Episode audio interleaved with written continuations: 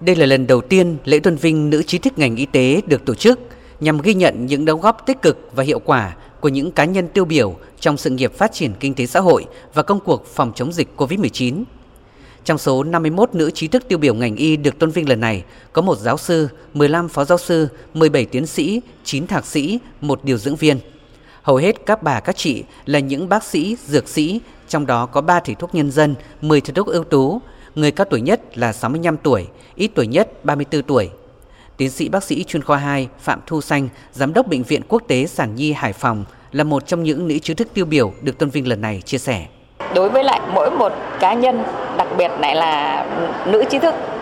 thì khi mà mình đóng góp mình ờ, được ờ, xã hội ghi nhận, mình được đảng nhà nước ghi nhận, mình được ngành ghi nhận thì đó là những cái món quà nó vô cùng giá trị và chính cái đó nó sẽ là một cái động lực để cho mỗi cá nhân đấy cảm thấy là mình sẽ phải làm việc cống hiến như thế nào để mình xứng đáng với cái sự tôn vinh đó và chính vì vậy thì có lẽ là cũng không riêng gì mình, mà là đối với tất cả những 51 nữ trí thức được tôn vinh trong ngày hôm nay, chắc cũng đều có chung một cảm xúc như thế.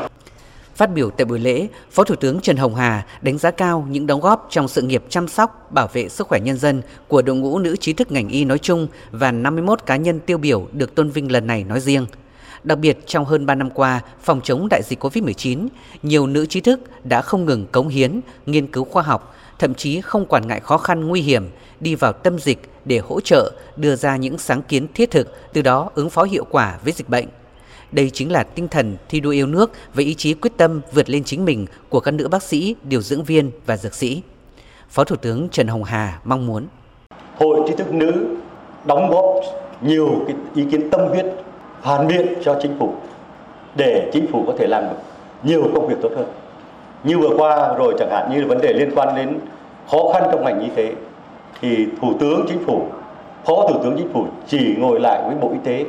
và trong đó thì rất có nhiều nữ và đặc biệt là bộ trưởng. Thì mọi việc tôi xin cam kết rằng là chúng ta sẽ đi đúng hướng và chúng ta sẽ giải quyết nó một cách kịp thời nhất.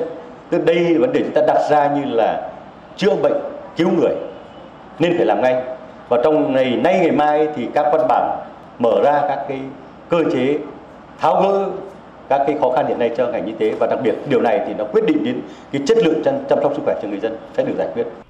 Phó Thủ tướng cũng mong muốn đội ngũ trí thức ngành y tế tiếp tục nghiên cứu, triển khai thêm các sản phẩm khoa học công nghệ phục vụ công tác khám chữa bệnh và phòng chống dịch, nghiên cứu kết hợp hiệu quả giữa Đông y và Tây y, đóng góp xây dựng nền y học Việt Nam khoa học, dân tộc và đại chúng.